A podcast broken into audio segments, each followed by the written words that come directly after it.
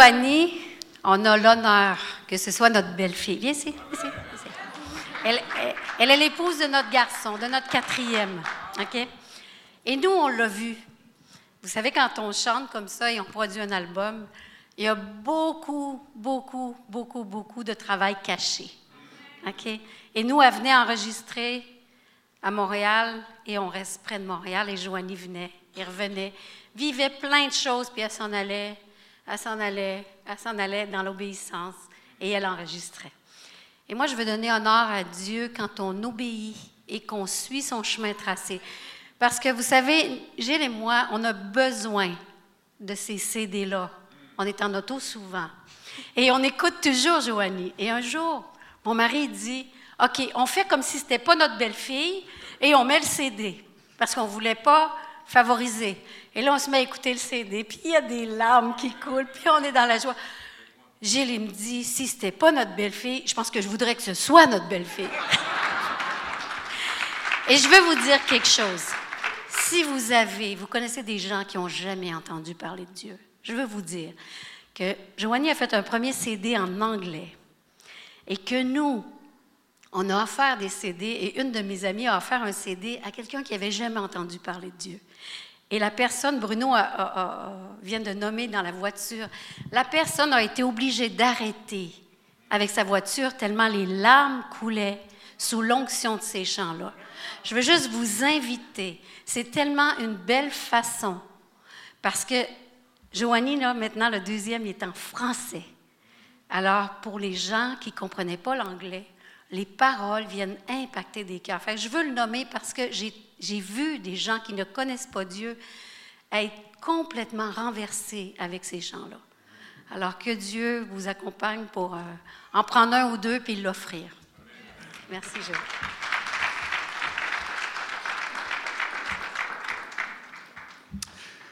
Bon matin, Église euh, du Carrefour des Nations. Amen. Euh, merci, Bruno. Merci, Marjorie. Merci d'entretenir ce lien d'amitié-là avec nous. Non seulement en nous envoyant des, des besoins prémaritales, mais euh, ce lien qu'on avait commencé à créer. Dans, j'ai tous les yeux pleins d'eau déjà. C'est, c'est tellement bon. Merci, Seigneur. Euh, lien d'amour qu'on a commencé à entretenir à, à Montréal. Euh, parce que moi, je travaillais dans les rues ou avec les gens qui ont, que Jésus voulait sortir de la rue en euh, bienvenue, réhabilitation et réinsertion sociale. Et avec David, on, on se creusait la tête devant Dieu pour voir, trouver des plans d'intervention euh, qui se résumeraient dans un mot qui a été tellement bien dit ici ce matin, c'est le mot « amour » pour prendre soin de, des cœurs blessés. Et euh, ça fait des années, René et moi, on a une formation en, en psychologie, psychoéducation. Alors, euh, on, ça nous a aidés, mais vraiment, euh, dans le parcours, c'est Jésus-Christ qui nous a aidés. Et euh, Dieu, euh, alors qu'on travaillait là-bas, euh, moi, je travaillais à Mission Bon Accueil. J'avais un travail savoureux que j'aimais beaucoup. J'aimais voir les vies être euh, réhabilitées par la main de Dieu pour ceux qui se laissaient faire. Ceux qui venaient dans nos centres avec d'autres buts, ben, ils repartaient avec leurs mensonges, tristement. Mais ceux qui voulaient s'en sortir, c'est toujours beau d'accompagner quelqu'un qui veut vraiment s'en sortir, hein, Marion? Euh, merci pour ton témoignage. Ce genre de projet est invitant, alléchant. Euh, petite parenthèse comme ça en passant. Parce qu'on ne peut pas, on peut pas être consolé et ne pas consoler d'autres. Et euh, on va parler un petit peu de notre témoignage, nous, ce midi, pour ceux qui vont être au, au repas avec nous. Euh, si on est là, c'est parce qu'on a été consolés.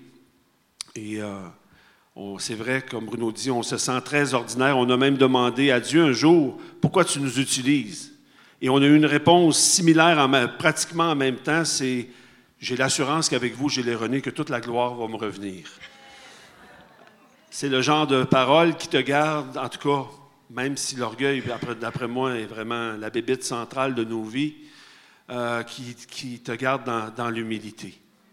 Et il y a notre quotidien qui nous garde dans l'humilité. Hein? Les combats, les luttes, les divisions, l'esprit de dispute. Euh, le diable ne relâche pas.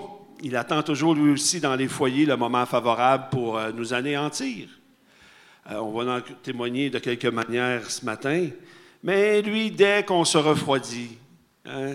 Dès qu'on se laisse séduire par les sou- se laisse prendre par les soucis de la vie ou par les attraits de ce monde, et qu'on glisse tout doucement, eh bien, il y a ces idolâtries sur le, le long du chemin, et il nous attend. Il nous attend pour qu'on chute. Il nous attend pour que, nous faire fléchir. Et malheureusement, même des gens qui ont... Vous savez que David avait un cœur selon Dieu, il a fléchi, et dans l'Église aussi, il y a beaucoup euh, de cœurs qui étaient bien intentionnés et qui se sont refroidis et qui fléchissent et qui, et qui tombent en chemin. Et c'est le privilège que, que Dieu nous donne à René et à moi. C'est le, René avait reçu cette parole-là dans son cœur. Maintenant, vous n'allez plus vous occuper de la rue de Montréal, mais vous allez vous occuper de la rue dans mon église. Alors, comme oui, il y a l'esprit de, de la rue qui est l'esprit de ce monde qui peut encore être en nous, à travers différentes blessures, même si on donne notre cœur à Dieu.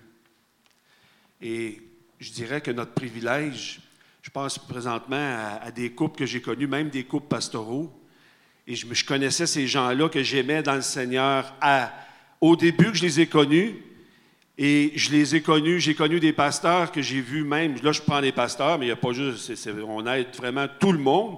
Mais on a aidé plusieurs serviteurs de Dieu qui ont connu un moment difficile dans leur vie.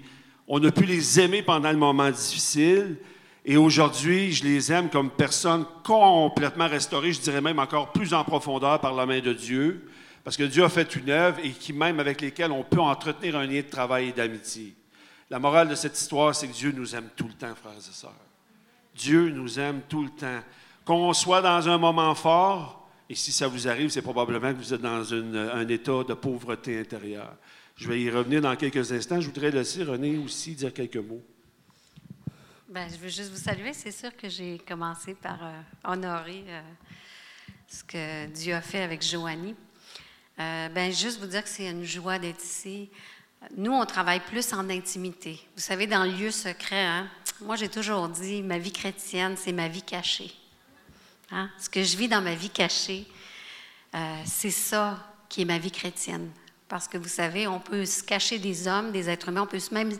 penser, se cacher de Dieu, mais on ne peut pas. Quand les enfants étaient petits, on chantait euh, « Tu peux jouer à la cachette avec ton frère, tu peux jouer avec, à la cachette avec ton chien, tu peux jouer à la cachette avec ton voisin, si tu veux, mais jamais, jamais tu ne pourras te cacher de Dieu, car Dieu sera toujours le vainqueur en ce jeu, tant mieux. » On peut traverser l'école du dimanche. Mais vous savez, le Seigneur, le, le Seigneur nous dit de revenir comme un cœur d'enfant parce qu'il ne veut pas que même nous, dans un corps d'adulte, on soit trop adulte. Hein? Il faut rester enfant pour rester tout près du cœur de Dieu et pas jouer à la cachette. Et c'est pour ça qu'on est là, parce qu'on croit, comme Bruno a dit, la plus belle arme, c'est l'amour. Mais pas l'amour comme elle est proclamée dans le monde. Non. L'amour a une définition, c'est Jésus. L'amour, elle nous est enseignée dans premier Corinthiens treize. Et premier Corinthiens quatorze vient nous déranger un peu parce que ça commence avec « Efforcez-vous d'aimer ». Si vous pensiez qu'aimer, c'est naturel, je vais vous apprendre le contraire ce matin. On ne vient pas au monde avec l'amour. On est des pécheurs, mais combien il y a quelqu'un qui a payé puis il nous a aimés. Et si je me plonge dans premier Corinthiens quatorze, en acceptant la définition de premier Corinthiens treize, douze, là, j'ai droit à toute une vie chrétienne avec Christ. Parce que l'amour, c'est fantastique. On va vous en parler ce matin. Je vous invite à ouvrir la parole de Dieu dans Luc quatre, seize. Je vous lis quelques versets avec vous. On prend le temps de lire euh, le, ce, que, ce que René et moi, on aime appeler... Euh, non, je vais commencer à, à seize. Euh, je ne la fais pas paraître tout de suite. Ce qu'on appelle être le, le ministère de Jésus. Pour nous, vraiment, c'est le ministère central de Jésus. Et... surprenamment, il a déclaré ça dans un lieu hostile, sa propre patrie. Alors, je lis, Jésus se rendit à Nazareth où il avait été élevé et selon sa coutume, il entra dans la synagogue le jour du sabbat Il se leva pour faire la lecture et on lui remit le livre du prophète Ésaïe. L'ayant déroulé, il trouva l'endroit où il était écrit « L'Esprit du Seigneur est sur moi, parce qu'il m'a oint pour annoncer une bonne nouvelle aux pauvres. Il m'a envoyé pour guérir ceux qui ont le cœur brisé, pour proclamer aux captifs la délivrance et aux aveugles le recouvrement de la vue, pour renvoyer libres les opprimés, pour publier une année de grâce du Seigneur. » Ensuite, il roula le livre, le remit au serviteur et s'assit. Tous ceux qui se trouvaient dans la synagogue avaient les regards fixés sur lui. Amen.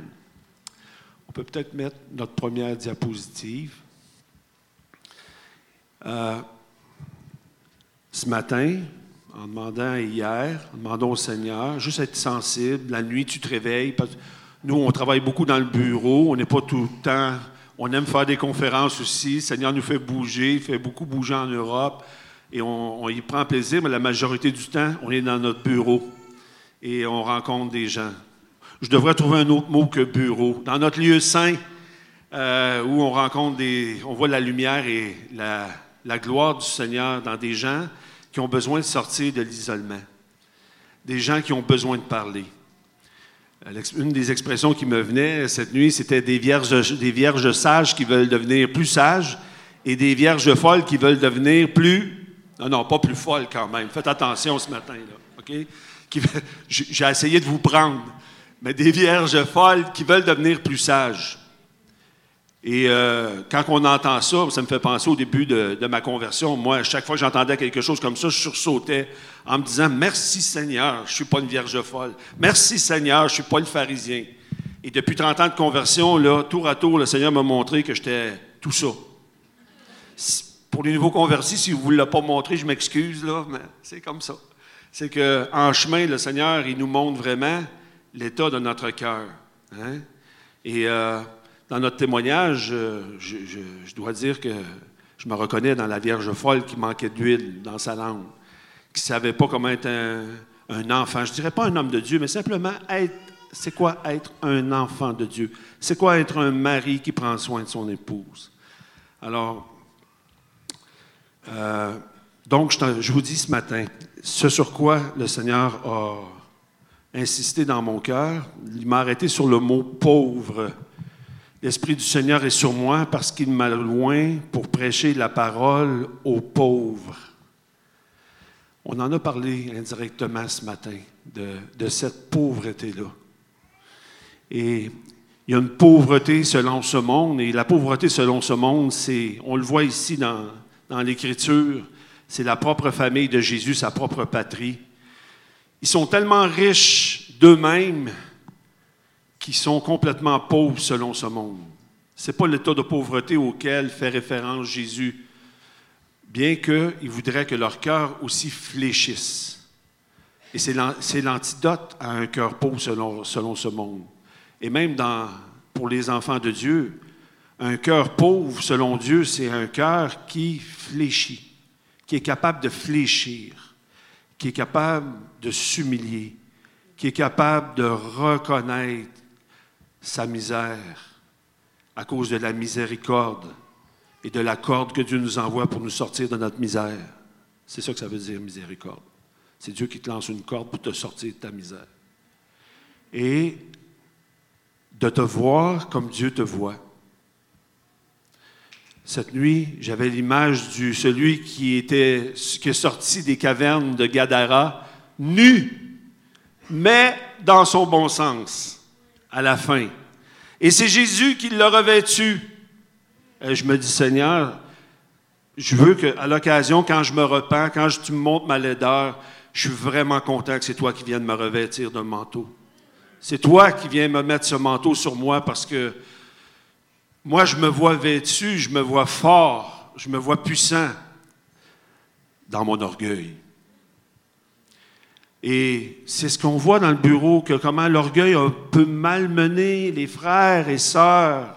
On ne parlera pas du monde, c'est encore pire, mais déjà dans l'Église, comment on peut être malmené en pensant qu'on est quelque chose, en pensant qu'on est riche alors, alors qu'on est pauvre. On arrive d'Haïti il y a deux semaines, René et moi, et j'avais ce dépôt, j'étais assis dans, dans l'église avec une magnifique fenêtre ouverte là-bas, avec des oiseaux et tout. Et je voyais quand même, ça fait plusieurs voyages qu'on fait là, puis depuis huit ans à Anatoth, il y a une communauté qui s'est levée, une école qui s'est levée. Ils sont rendus à trois cents dans ce collège chrétien Anatoth. Peut-être plusieurs, quelques-uns parmi vous connaissez cet endroit ou cette œuvre. Et il y a quelques familles qui y résident. Et René et moi, on a une part. On va à l'occasion, René beaucoup plus que moi, où on va soutenir ces personnes-là. Et René, ben, chaque fois qu'elle met le pied là, il y a toujours des, des choses qui sortent très, très fortes. Que ce soit des leaders qui, dans les, qui vivent de l'immoralité, qui ont besoin d'être mis à leur place. Enfin, il y a une épuration qui est faite. Et dans un des aspects que depuis huit ans, là, il y a un travail acharné devant Dieu qui est fait, c'est d'encourager ces familles-là à passer de la culture haïtienne à la culture de Christ. Et puis là, je ne suis pas en train de... J'ai des amis, des frères et sœurs haïtiennes. On peut dire ça de toutes les cultures. Et c'est le dépôt que j'avais dans cette église-là. Est-ce que les, les Haïtiens, je les faisais rire, sont plus pauvres que les Canadiens? Là, tout le monde se gratte la tête. Euh, « Ouais, on est un peu plus pauvres. » Non, non, non. Je dis, c'est nous les pauvres, hein? Comment ça? Ben, on est pauvres parce qu'on se pense riche. Et là, c'est un jeu de mots pour en arriver à dire, « Écoutez, frères et sœurs, Dieu me mettait sur le cœur d'avoir aucune pitié dans ce voyage-là. » Parce qu'au fil des années, du bras tendu d'amour qui nous met, il y en a qui refusent de saisir la main de Dieu pour venir chercher ce soutien-là. Et c'est ce qu'on a vécu dans ce voyage-là. C'est une parole incisive de Dieu à travers nous, à travers ses serviteurs. L'équipe missionnaire était unanime pour sentir qu'il y avait une résistance, en particulier dans les modes de correction, et surtout quand les, les missionnaires sont partis, où on corrige les enfants jusqu'à la torture et où on inflige des traitements pour purifier le, les paroles, des, leur bouche des, des mauvais mots avec des, des moyens dont, que je n'ai pas envie de vous citer ce matin, mais qui n'ont rien à voir avec la culture de Christ. Et on a démarré ce, ce message avec la pauvreté des cœurs. La pauvreté des cœurs que... On a besoin de Dieu et toute la communauté dans ce voyage-là a été réinvitée à choisir leur lieu à nouveau, de, de vivre dans cette communauté-là. Le missionnaire principal leur a donné vingt-quatre heures pour réfléchir en disant « Maintenant, si vous voulez rester ici, vous allez, on vous demande de demander de l'aide. On vous demande, on, on vous dit pas d'arrêter de corriger comme ça là, vos enfants, on sait que c'est dur, mais au moins que toute la communauté... deviennent, puis c'est ça une communauté, n'est-ce pas? C'est ce que ça devrait être une communauté, où on veille les uns sur les autres, pas pour dire « Hey, il a frappé sa fille hier, là, tu sais, c'est pas comme ça. » Mais pour aller voir ton voisin puis dire « Mon frère, qu'est-ce qu'il y a qui va pas? » On les encourageait à se promener de maison en maison, puis de se visiter, puis de dire « Qu'est-ce qu'il y a qui va pas? Est-ce que je peux t'aider? » Hein? On va, viens, on va aller voir frère Richard, on va aller parler. « Ah, oh, ben Gilles et René, ils viennent, on va demander de l'aide. » Alors, quand on est pris avec une problématique, simplement d'avoir ce, ce cœur pauvre. Et Jésus dit, c'est ça la bonne nouvelle, mais elle est pour les pauvres. Alors, si notre cœur reste enseignable, si notre cœur demeure dans cet état de pauvreté, le Seigneur vraiment va honorer notre saison de vie, euh, le moment dans lequel nous sommes. Ça, c'était le dépôt de Dieu pour moi ce matin. Et en fait, Jésus veut adresser nos résistances. Alors, l'Esprit du Seigneur est sur moi parce qu'il m'a oint pour prêcher la parole aux pauvres, pour guérir ceux qui ont le cœur blessé. Jésus sait qu'on a des douleurs, des problèmes d'ordre émotionnel. Même lorsqu'on lui a donné notre vie, il est au courant, il la connaît, notre vie. Pour rendre libres les captifs, pour rendre la vue aux aveugles. Le Seigneur sait qu'on peut être aveuglé en chemin et qu'on a des captivités qui sont des problèmes d'ordre spirituel. Pour ne citer ce matin, j'ai déjà cité l'orgueil, l'amertume, les valeurs temporelles ou les richesses de ce monde, la rébellion, l'immoralité, l'hypocrisie, et je dirais même l'occultisme. On a aidé énormément de personnes qui sont venues dans le bureau, qui ont donné leur vie au Seigneur et qui est encore aux prises avec des liens occultes sur leur vie. Et Dieu le sait. Et pour libérer les opprimés, c'est-à-dire tous les problèmes, Jésus sait que dans notre histoire, il y a eu des problèmes d'abus, des problèmes de pression, abus physiques, sexuels, spirituels, verbal, des mécanismes de pression comme la colère, les attentes démesurées, l'esprit de contrôle, euh, parler incessamment à nos enfants puis pas leur laisser jamais de place, ou parler très, très peu alors qu'ils auraient besoin d'encouragement, ou des parents qui ont été très, très centrés sur eux puis euh, qui n'ont pas été capables de répondre à plusieurs de nos besoins. Des mécanismes de pression qu'on a eu à vivre et que bien que je te dise « Seigneur, je te donne ma vie », je peux m'apercevoir au fil des années que dans mes relations avec les autres, j'ai beaucoup de mécanismes de défense ou de survie qui m'empêchent vraiment de rentrer en relation et avec Dieu, et avec mon prochain, et avec moi-même pour être guéri. Et quand je dis être guéri, je, je, je sais qu'on est pécheur. Hein? On reste, on est pécheur, on est sauvé par sa grâce et on, on se plaît à se voir à l'image de Jésus-Christ dans laquelle il veut nous transformer. Néanmoins, toutes les douleurs qu'on peut trans- transporter nous empêchent d'accéder à notre véritable identité. Je vais donner la parole à René avec la deuxième diapositive maintenant. OK. Gilles vous a amené directement dans, des, dans une intimité. Quand on parle de la famille, quand on parle de la maison, hein? euh, la bonne nouvelle de Jésus, c'est pas que tout va bien. La bonne nouvelle de Jésus, c'est que quand tout va mal, c'est pas possible que Jésus ne soit pas là. Elle est là, la bonne nouvelle. Okay? Si on parle des maisons, vous savez, Jésus, il veut rentrer dans nos maisons. Jésus veut rentrer dans votre maison quand vous allez partir tout à l'heure. Jésus veut rentrer dans votre appart. Jésus ne veut pas que vous le laissiez à la porte puis que vous rentiez sans lui. Okay? Et c'est là toute la beauté de lui appartenir et la beauté de la vie chrétienne. C'est une folie, la vie chrétienne. Hein? C'est pas logique. Et quand j'amène Jésus chez moi, je lui permets de visiter tout ce que je suis. Jésus a aimé notre histoire. Jésus aime votre histoire. On a toute une histoire. Hein? Si je demandais à quelqu'un de venir parler, tout le monde a une histoire. Jésus s'est intéressé à la Samaritaine. Il s'est intéressé à Zachée. Jésus a Bartimée. Jésus s'intéresse à mon histoire. C'est un Dieu personnel. Et Jésus aime que je comprenne aussi. Parce que quand je comprends, je peux aussi ouvrir mon cœur, sortir de la méfiance. Vous savez, dans notre culture ici, Gilles a parlé de la culture haïtienne, mais vous savez, dans nos cultures, il y a du mensonge dans toutes les cultures. Cet automne, j'étais au Koweït, aux Philippines, en Thaïlande, à Singapour, à la Malaisie. Le Seigneur m'a amené en Asie cet automne. Et le cœur humain est pareil sur la planète. On arrive d'Haïti, parfois on va à Cuba et on va souvent en Europe, en France. Le cœur de l'être humain est tortueux. Le cœur de l'être humain est pécheur. Et on a besoin que Jésus, jour après jour après jour, vienne, vienne être le maître de ce qui se passe à l'intérieur de moi, le maître de mes pensées. Hein, quand on se réunit le dimanche comme ça, moi je dis toujours on vient chercher des munitions, puis après on repart pour la semaine. Hein? C'est bon. Le dimanche matin, c'est rare là, qu'il y a une grosse difficulté épouvantable. Que... Mais quand je repars, la vie chrétienne, là, j'aimerais ça vous dire quelque chose, c'est se sentir seul avec Dieu et avoir la conviction qu'il va prendre soin de moi. Et c'est même plus qu'une émotion, c'est la foi. La foi, c'est une folie. Hein? Quand je ne le ressens pas, il est là quand même. Moi, quand je ne le ressens pas, je dis, René, ben, tu n'as pas raison parce qu'il est là quand même.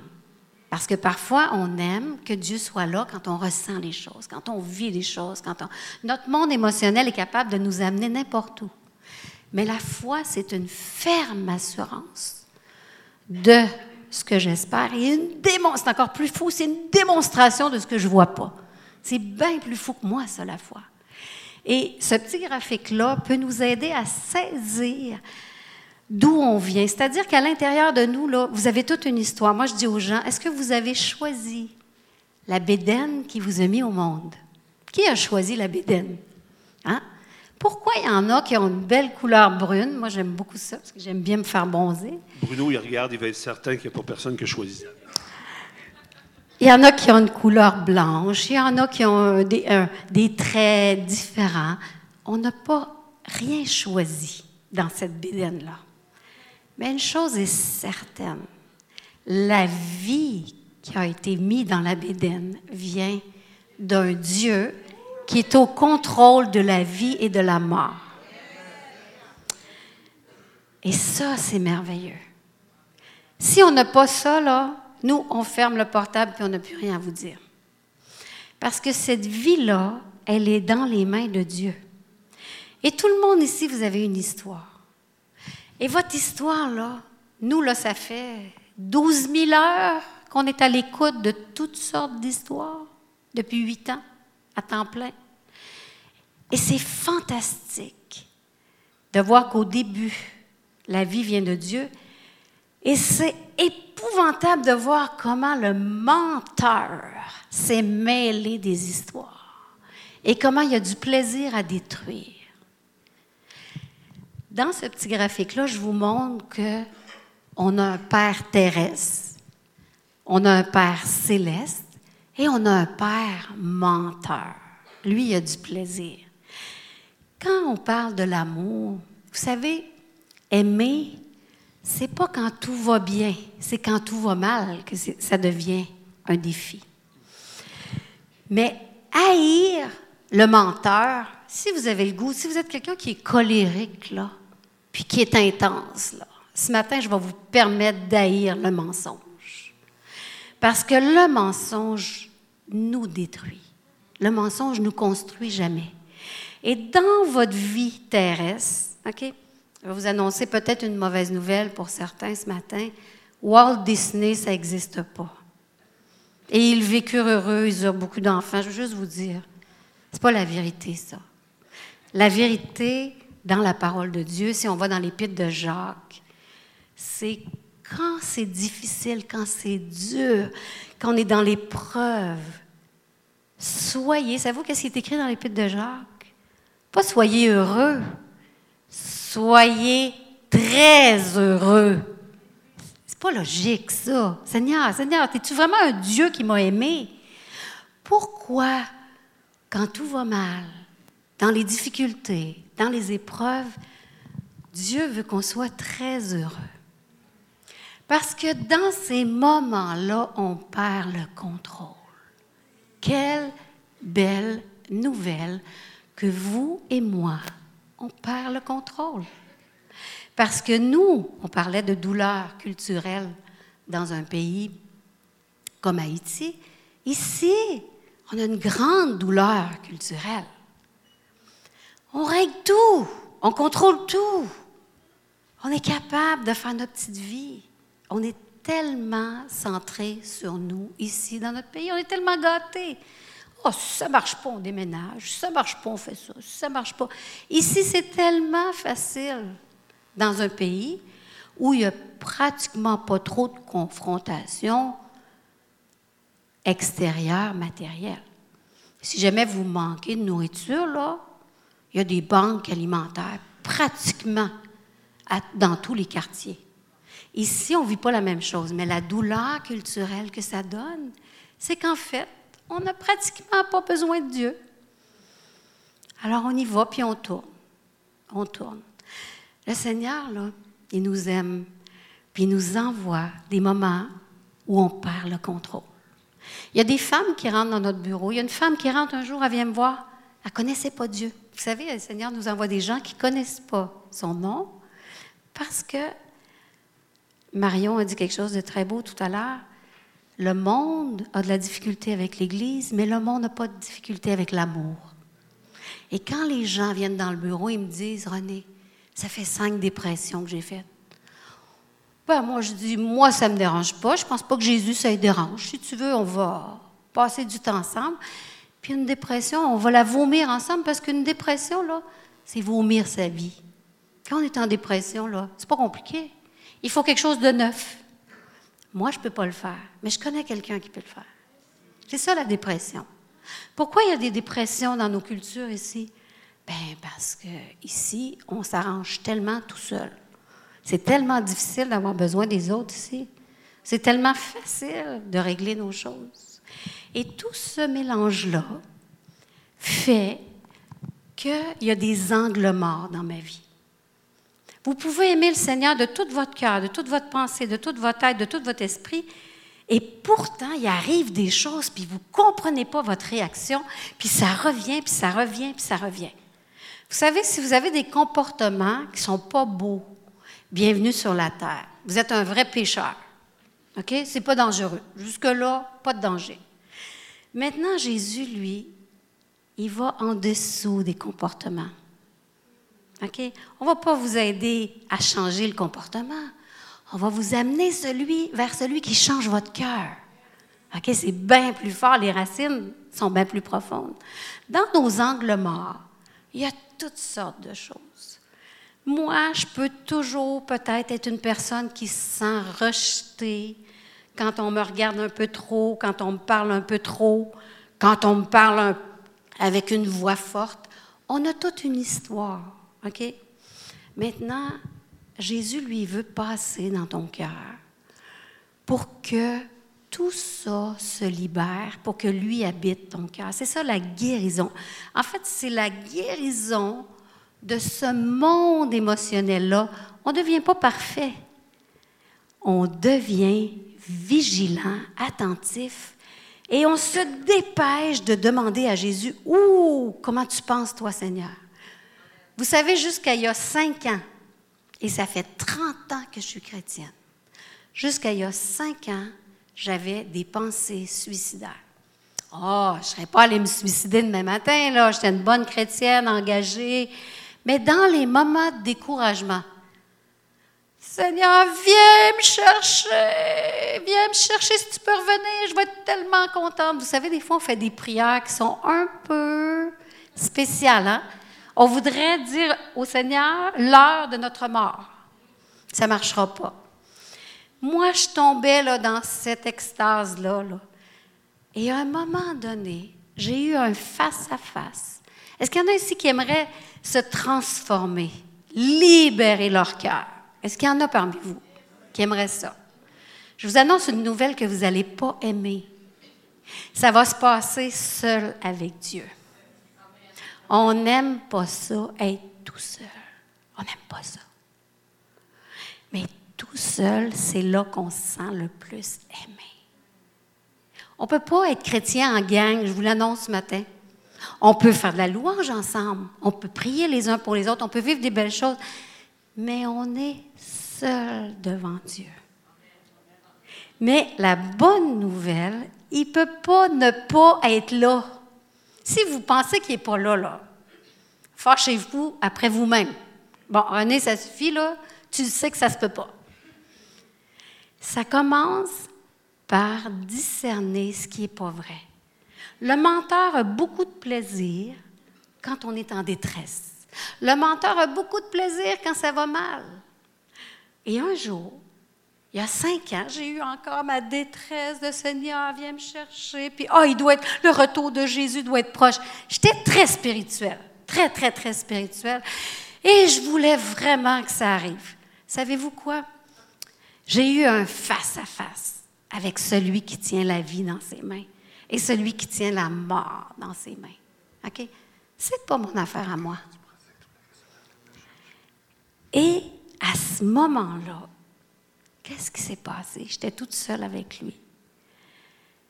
Et mes yeux se sont levés. Vous savez, on peut avoir les yeux très bas. Hein? Et mes yeux se sont levés. Et j'ai saisi que celui qui m'avait donné la vie, moi, je lui réclamais la mort. Et là, j'ai eu un cœur qui s'est ouvert devant mon Dieu en lui demandant pardon. Et vous savez, c'était simple, là. Je vous le raconte, mais c'était simple. Mais à partir de ce moment-là, qu'est-ce qui arrive quand nos cœurs sont rencontrés? Bien, il arrive un fruit. Ça s'appelle la vérité. La vérité, elle a un nom, là, elle s'appelle Jésus. Mais la vérité, c'est qu'après, j'ai pas eu de pensée de mort, parce que quand la pensée de découragement venait, je savais qu'il y avait quelqu'un qui m'avait donné la vie. OK? Quand il se passe quelque chose à l'intérieur, dans les racines, c'est là que je peux me transformer. Ah, je peux faire des efforts. Des efforts d'être gentil, des efforts comportementaux, des efforts, des efforts. Jésus a bien plus que ça à nous offrir. Ça, c'est des thérapies cognito, cognitivo-comportementales, behaviorales. On connaît tout ça, nous. Jésus a bien plus que ça. Il veut me changer. Et quand il y a un fruit, qu'est-ce qui se passe après? Bien, on peut le donner. Hein, Bruno, il peut venir cueillir sur René. Vous savez, c'est bon d'aller cueillir. Moi, je peux cueillir sur Bruno. Bruno peut cueillir sur René. Vous pouvez cueillir sur un autre. C'est ça, porter du fruit. C'est ça qui est beau. Mais Jésus ne peut pas mettre son fruit si moi, j'entretiens plein de mensonges. Zachée, Zachée était menteur, là. Un sacré menteur, puis un sacré voleur, Zachée. Hein? Bien, Jésus est allé manger avec, là. Mais il s'est passé quelque chose. Il a donné la moitié de ses biens le lendemain. C'était plus le même Zachée, c'était plus le quadruple, merci chérie. La Samaritaine, au puits, elle a laissé sa cruche, puis elle est partie. Jésus, elle n'avait pas bougé, hein? Jésus est encore là. Jésus s'en va pas, hein? Jésus, il a du temps pour vous, hein? Et nous, on n'a pas beaucoup de temps, mais lui, il en a beaucoup. Ça, ça vient nous rejoindre, hein? Alors, tout ce mélange-là fait que je peux être chrétien depuis cinq ans, dix ans, quinze ans, vingt ans, trente ans et tourner dans le même manège. Et Jésus a quelque chose de nouveau pour moi et veut libérer mon cœur. On le chante, on le vit, on le dit, on le crie. On est très habile avec nos mots, hein? Le royaume des cieux, c'est en esprit et en vérité, c'est pas avec les mots. OK? Quand je m'en vais chez nous, là, moi, c'est dans ma maison que je vais être heureuse. C'est dans mon salon que je vais être heureuse. C'est la nuit, quand je me réveille, que je vais être heureuse, moi. C'est là que ça se passe, ma vie. Alors, ce mélange-là fait que parfois, on a besoin de s'arrêter pour que Jésus prenne soin de nous. C'est pas Jésus qui s'arrête pas, hein? C'est nous qui s'arrêtons pas. On peut mettre la prochaine diapositive.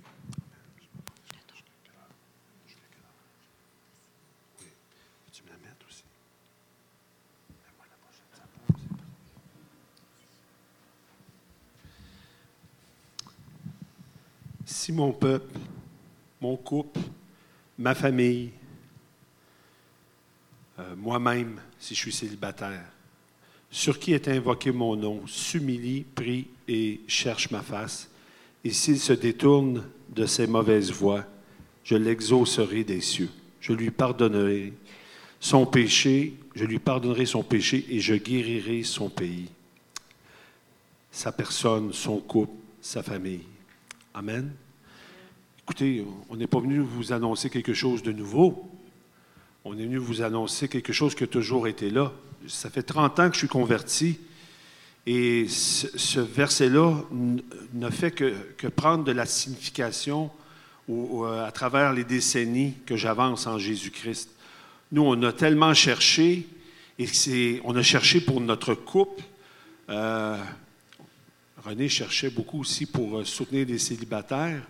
Mais moi, j'avais vraiment le, le, le mandat de dire qu'est-ce qu'on peut faire auprès des couples. En fait, c'est nous qui avions besoin.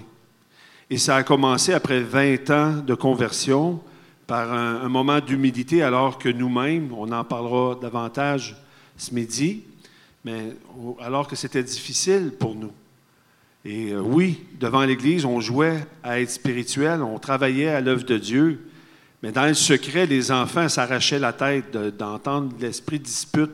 Deux têtes fortes qui veulent toujours avoir raison. Ça finissait avec des paroles hostiles, cette capacité incroyable qu'on a de rendre le mal pour le mal. Et euh, même euh, après, après avoir fait des efforts humains, euh, d'être tout fier, puis de dire, voilà, je suis, je, je suis moins impulsif et que Dieu me montre. C'est comme si Dieu me disait, tiens, Gilles, je vais te montrer.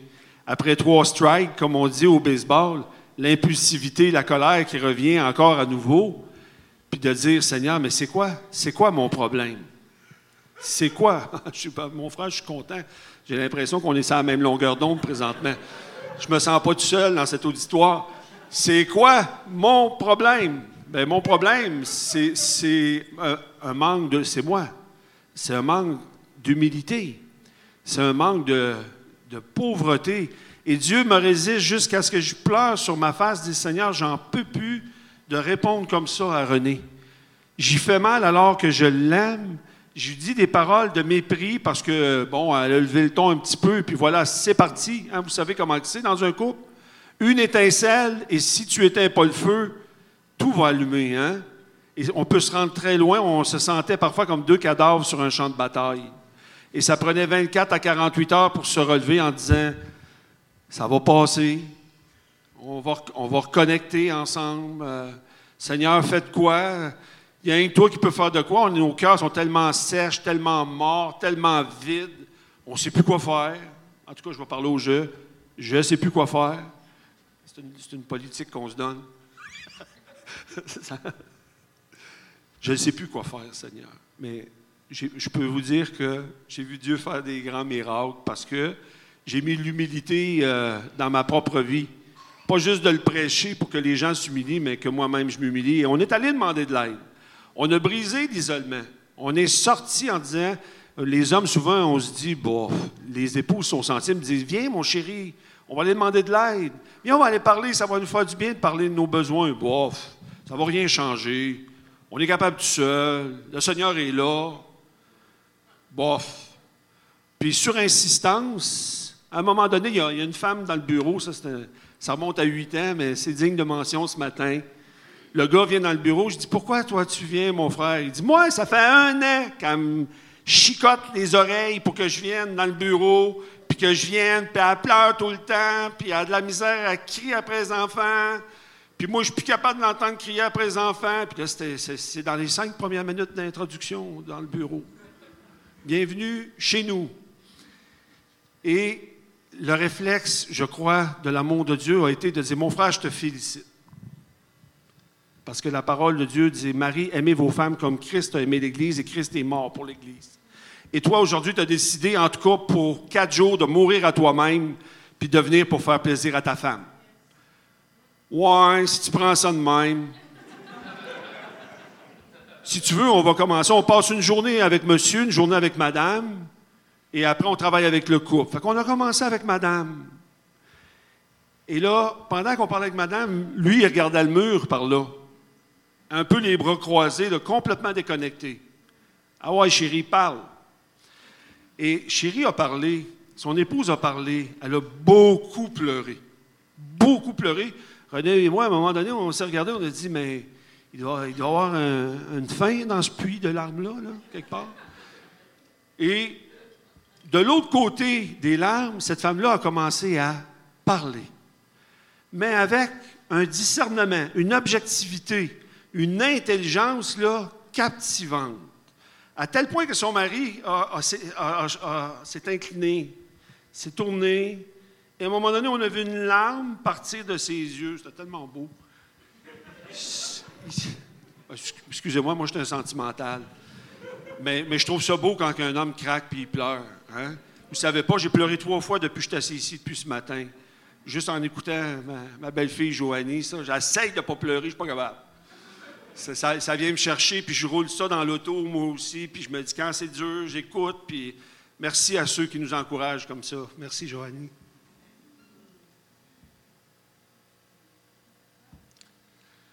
Et le frère de dire chérie, il lui prend les mains et il lui dit dans le bureau, « J'ai compris pourquoi tu cries après les enfants. Je te demande pardon de te dire que j'ai toujours pensé que j'étais meilleur que toi. Mais aujourd'hui, j'ai compris puis je te demande pardon. Je sais d'où que ça vient, pourquoi tu cries après les enfants. » Et c'était tellement beau. Lui, le lendemain, il a commencé à raconter son histoire. Et il a révélé un secret sur une pulsion qu'il avait d'être attiré par les hommes. Et imaginez-vous, tu es marié, tu as trois enfants, puis tu as cette pulsion-là. Vivement qu'elle meure, hein? Vivement que Jésus la fasse mourir. Je, ça peut vous faire sourire, mais je, c'est, c'est vraiment sérieux. Quand quelqu'un a un secret de cette portée-là et qu'il le révèle, et tout à coup en prière, qu'il dit « Les chaînes tombent! Les chaînes tombent! » Gloire à Dieu! Parce que nous, on est des guides. On va juste t'amener à Jésus. « Jésus, qu'est-ce que tu veux faire avec ça dans ma vie? Je ne peux, je peux pas vivre ça, Seigneur. » Et il se met à pleurer, il voit les chaînes tomber. Et puis, le frère de dire à la fin des quatre jours, « Wow! C'est la plus belle expérience de ma vie. Wow! » Puis moi, ça faisait un an que je te disais. C'est l'orgueil qui parle. Hein? « Oh, paquet de problèmes, ma femme. » Là, je suis dans ce sens-là parce que c'est l'homme qui parle.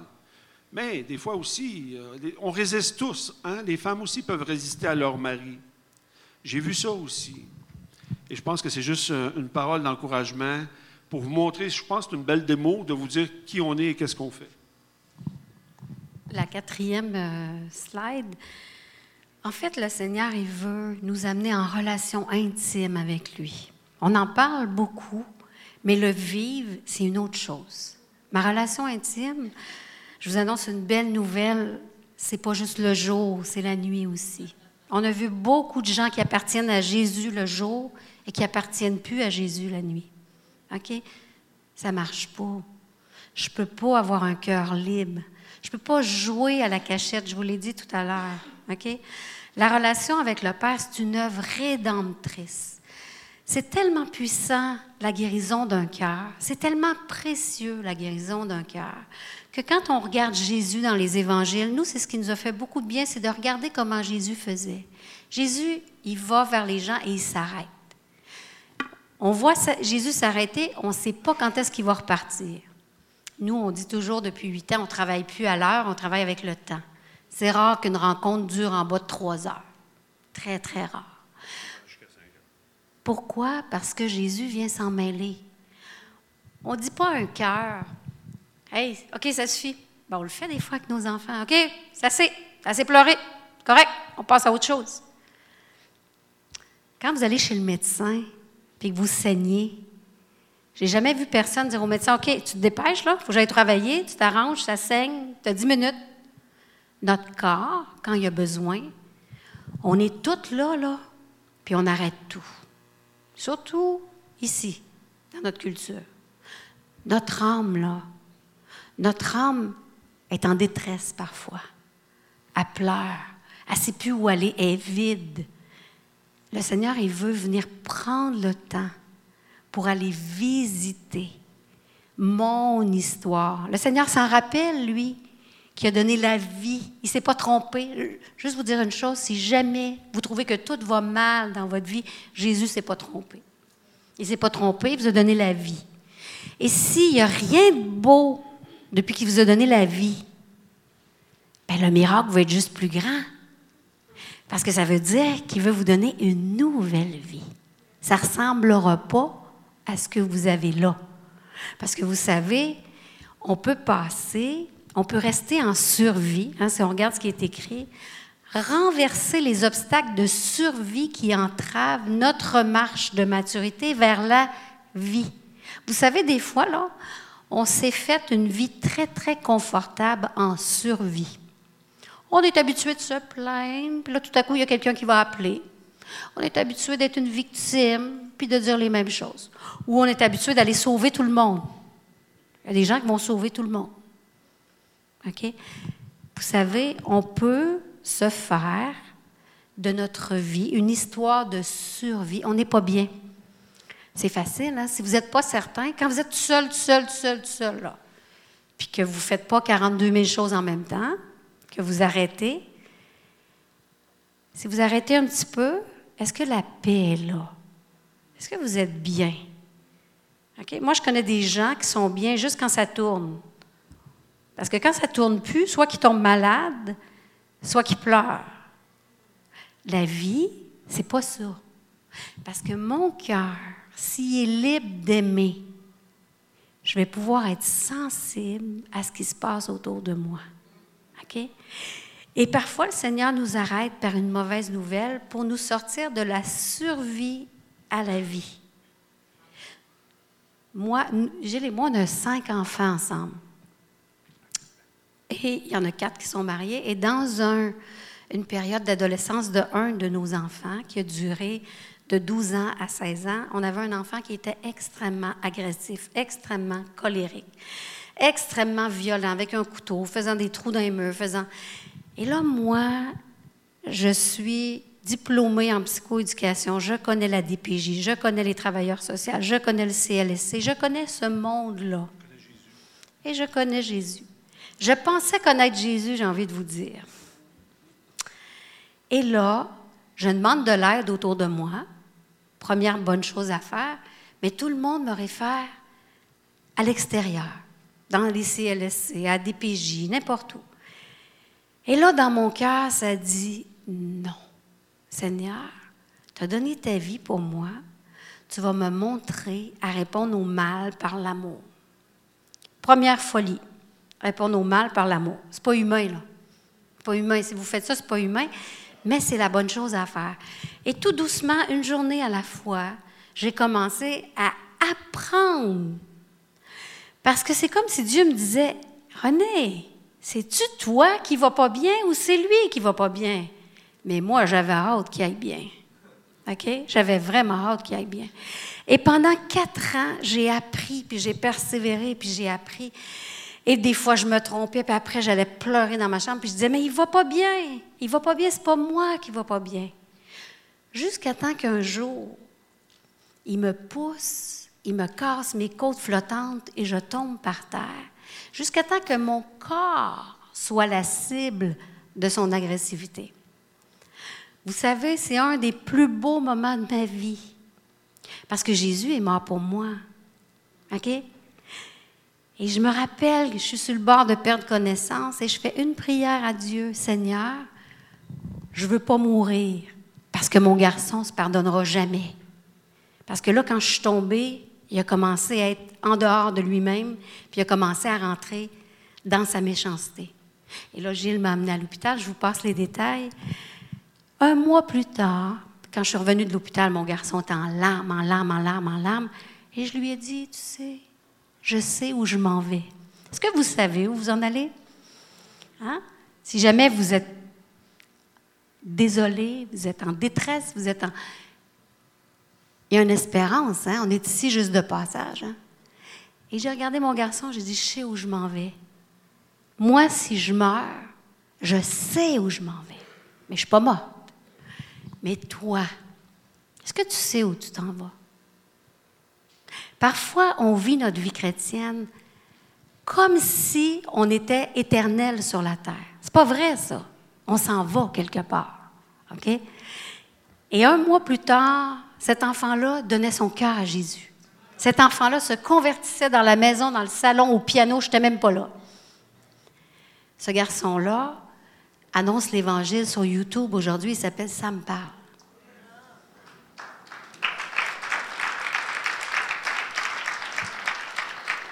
Vous savez, j'ai demandé à Jésus qui m'aide à apprendre à répondre au mal par l'amour. C'est pas humain. Tout ça a fait partie de notre formation.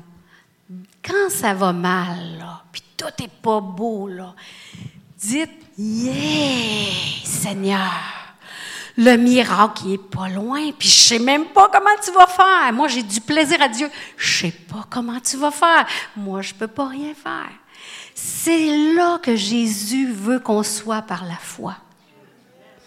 Et toutes ces petites expériences-là, ça, c'est une partie de, mon témo- de notre témoignage, nous a projetés, nous a projetés, nous a projetés à dire « Seigneur, c'est quand on perd le contrôle que toi, tu le prends. Comment voulez-vous que Jésus s'occupe de vous si vous contrôlez tout? C'est même pas possible. » Puis là, des fois, on dit « Ah non, c'est le Seigneur, c'est le Seigneur. » Mais là, notre plan est déjà là. On s'en va déjà vers quelque chose. On est très, très, très habile. Et tout ça, cette expérience-là, a débouché. Tu peux mettre la dernière. On va finir là-dessus. Tout ça a débouché sur il y a huit ans, quand on a dit au Seigneur « OK ». C'est plus à propos de nous, là, c'est à propos de toi. Tu fais ce que tu veux de nous, mais on veut donner aux autres ce qu'on a reçu. On a reçu à l'intérieur, tu es venu brasser, tu es venu guérir, tu es venu déranger, on veut le donner aux autres. Et c'est ce qu'on fait depuis huit ans, le ministère Vivre, pour aider les gens à passer de la survie à la vie. Des fois, notre vie est plate. Avec Jésus, c'est pas plate. Si elle est plate, il y a quelque chose. OK? Depuis huit ans, on a perdu le contrôle de l'agenda. On a sorti nos R E E R.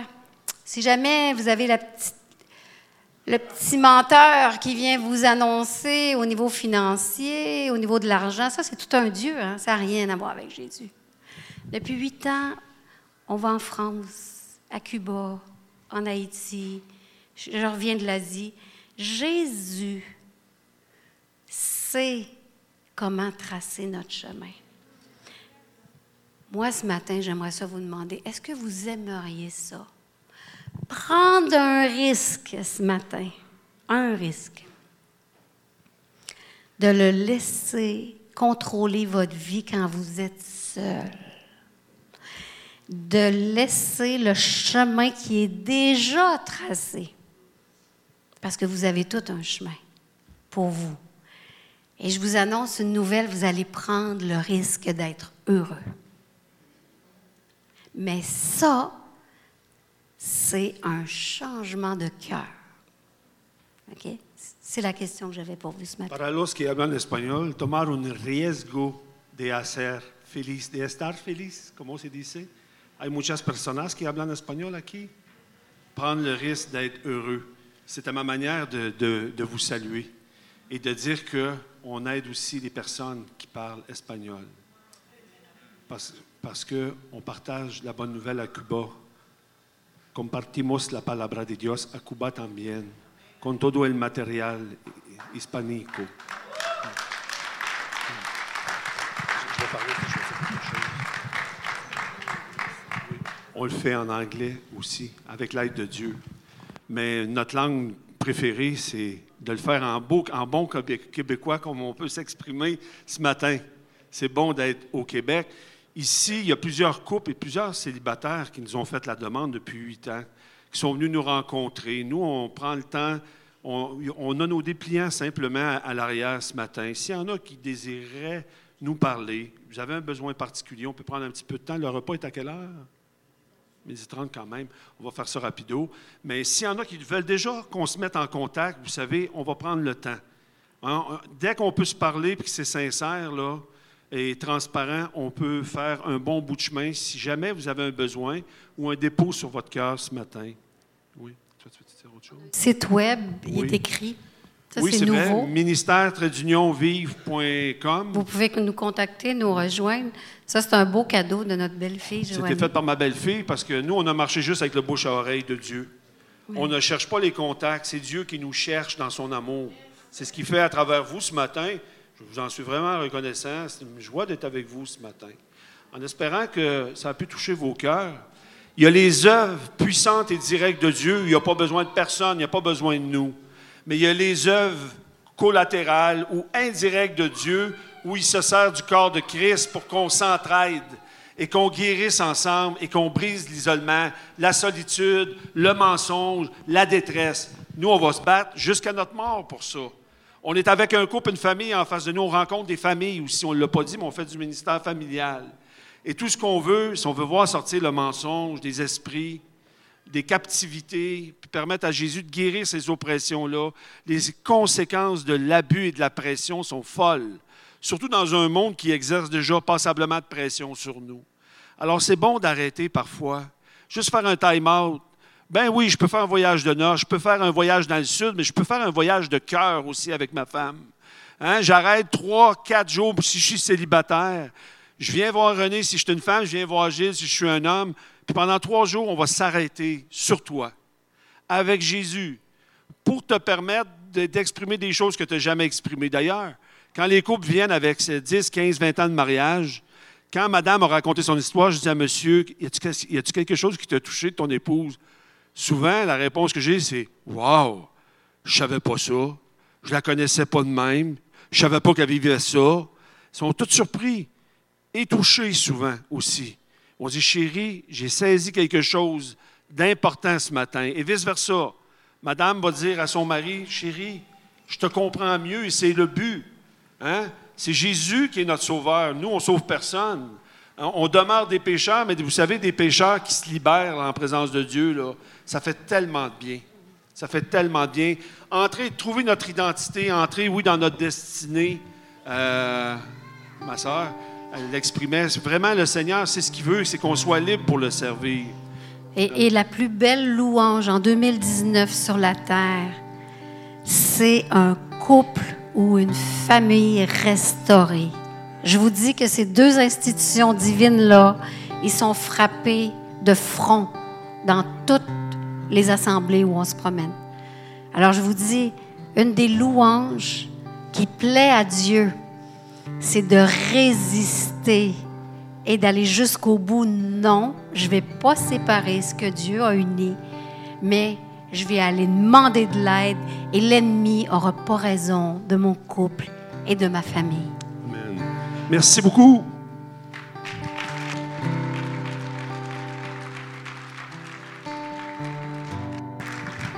Merci à vous. Euh, ce matin, je vous encourageais à, à vous procurer le dépliant euh, de Gilles et René, euh, de leur ministère, euh, le ministère Vivre. Et euh, je vais terminer par un mot de prière. Euh, demander au, euh, oui, je, je vais terminer par un mot de prière et vous donner quelques indications par la suite. La parole de Dieu nous dit, dans Apocalypse chapitre cinq, Jean a vu... Euh, celui qui est assis sur le trône, euh, tenir un livre écrit à l'intérieur et à l'extérieur. Et on s'accorde pour, pour dire que ce livre est le livre de, du plan de Dieu, de ce que Dieu a déclaré euh, concernant la terre, l'existence, l'humanité. Et il y a une voix qui s'est fait entendre euh, au verset deux qui dit « Je vis aussi un ange puissant proclamé d'une voix forte. Qui est digne d'ouvrir le livre et d'en briser les sceaux? Mais personne, ni dans le ciel, ni sur la terre, personne, même sur la terre, n'était digne d'ouvrir ce livre qui euh, contient le plan de Dieu, ce que Dieu veut accomplir et amener à terme. Aucun être humain, aucune femme, aucun homme n'a été trouvé digne d'ouvrir ce livre. » Et Jean s'est mis à pleurer, verset quatre, parce que personne n'avait été trouvé digne d'ouvrir le livre et de le regarder. Et par la suite, il y a un ancien qui a dit « Ne pleure pas, car le lion de la tribu de Juda, le rejeton de la racine de David, a vaincu pour ouvrir le livre et les sept sceaux. » Le lion de Juda a vaincu pour être digne d'ouvrir ce livre. Et plus tard, dans Apocalypse, vous pourrez prendre le temps de le lire. On voit que, je pense au verset douze, il est mentionné, « L'agneau a été offert en sacrifice est digne de recevoir la puissance, la richesse, la sagesse, la force, l'honneur, la gloire et la louange. » Jésus est l'agneau. Jésus est le lion de Juda qui est digne d'ouvrir le livre. Et s'il en est digne d'ouvrir les plans, d'accomplir les plans de Dieu, il est digne d'avoir le contrôle sur ta vie. Il est digne.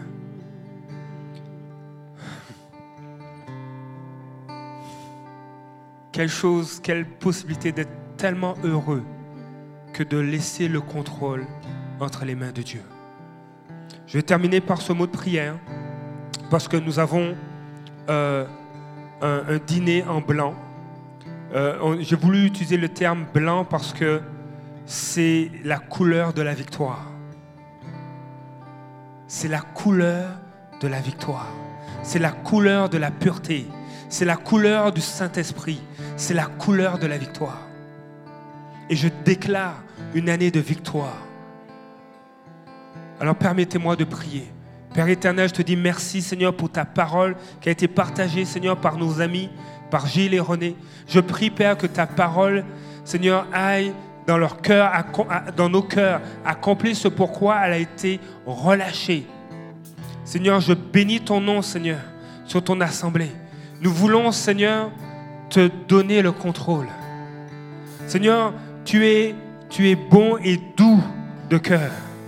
Tu ne prends pas le contrôle, mais tu attends qu'on te le laisse. Tu, tu attends qu'on lâche le contrôle pour prendre les choses en main, parce que tu es le seul qui est digne. Seigneur, je prie, Père, que ta parole ne revienne pas à toi sans avoir accompli ce pourquoi a été relâché. Seigneur, je prie pour la restauration, pour des temps, Seigneur, de rafraîchissement à travers ta parole, dans le nom de Jésus. Amen. Je vous, in... je vous invite euh, à... à vous procurer le C D de notre sœur Joanie, mais aussi à vous procurer les dépliants de nos frères et sœurs. Maintenant, je vais parler à ceux et celles qui se sont inscrits pour le dîner en blanc. Euh, si vous avez des enfants, euh, je cherche notre sœur Esther de vue. Euh, est-ce que Esther est là? Ok. Esther, viens, okay, viens en avant, viens ici. Les Esther et une équipe vont prendre soin de vos enfants alors que vous êtes inscrits au dîner. Alors, on, a, on vous a demandé euh, de, d'emmener vos enfants. Esther, viens, s'il te plaît. On vous a demandé d'emmener vos enfants avec une boîte à lunch. Vous emmenez vos, vos enfants à notre sœur. Il y a une équipe qui vont s'occuper, une équipe et elle vont, vont s'occuper de vos enfants pendant le dîner. Alors, ceux et celles qui sont inscrits, vous pouvez euh, descendre euh, en bas, aller... Allez à la salle euh, de réception qui vous attend euh, pour ce dîner, et nos invités vont nous rejoindre dans quelques minutes. Bon dimanche, on se voit mercredi à dix-neuf heures pour ceux et celles qui veulent savoir pourquoi jeûner et prier, et ceux qui seront disponibles vendredi prochain, vous êtes attendus aussi euh, pour euh, ce temps de ralliement avec euh, nos frères et sœurs de d'autres églises.